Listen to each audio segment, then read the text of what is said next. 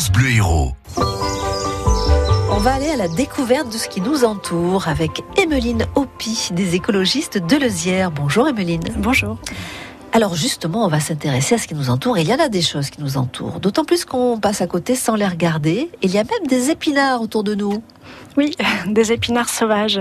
Donc on va parler euh, aujourd'hui du kénopode blanc, Kénopodium album, qu'on va retrouver euh, à l'état naturel sur les terrains cultivés ou les terrains vagues au bord des chemins. C'est une plante qui, qui est annuelle, qu'on retrouve dès le printemps jusqu'à septembre et qui fait entre 15 et 150 cm de hauteur. On le reconnaît, en fait, il a les feuilles qui ont un aspect blanc, un petit peu farineux. Donc en fait, il ressemble pas aux épinards euh, tels qu'on les connaît. Voilà, c'est pas la feuille vert foncé, tendre, euh, mais euh, le goût s'en rapproche et il va être consommé comme l'épinard cuit. donc on peut l'utiliser.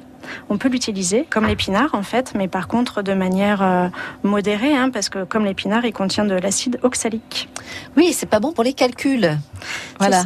Ceux qui ont des calculs rénaux, attention aux épinards.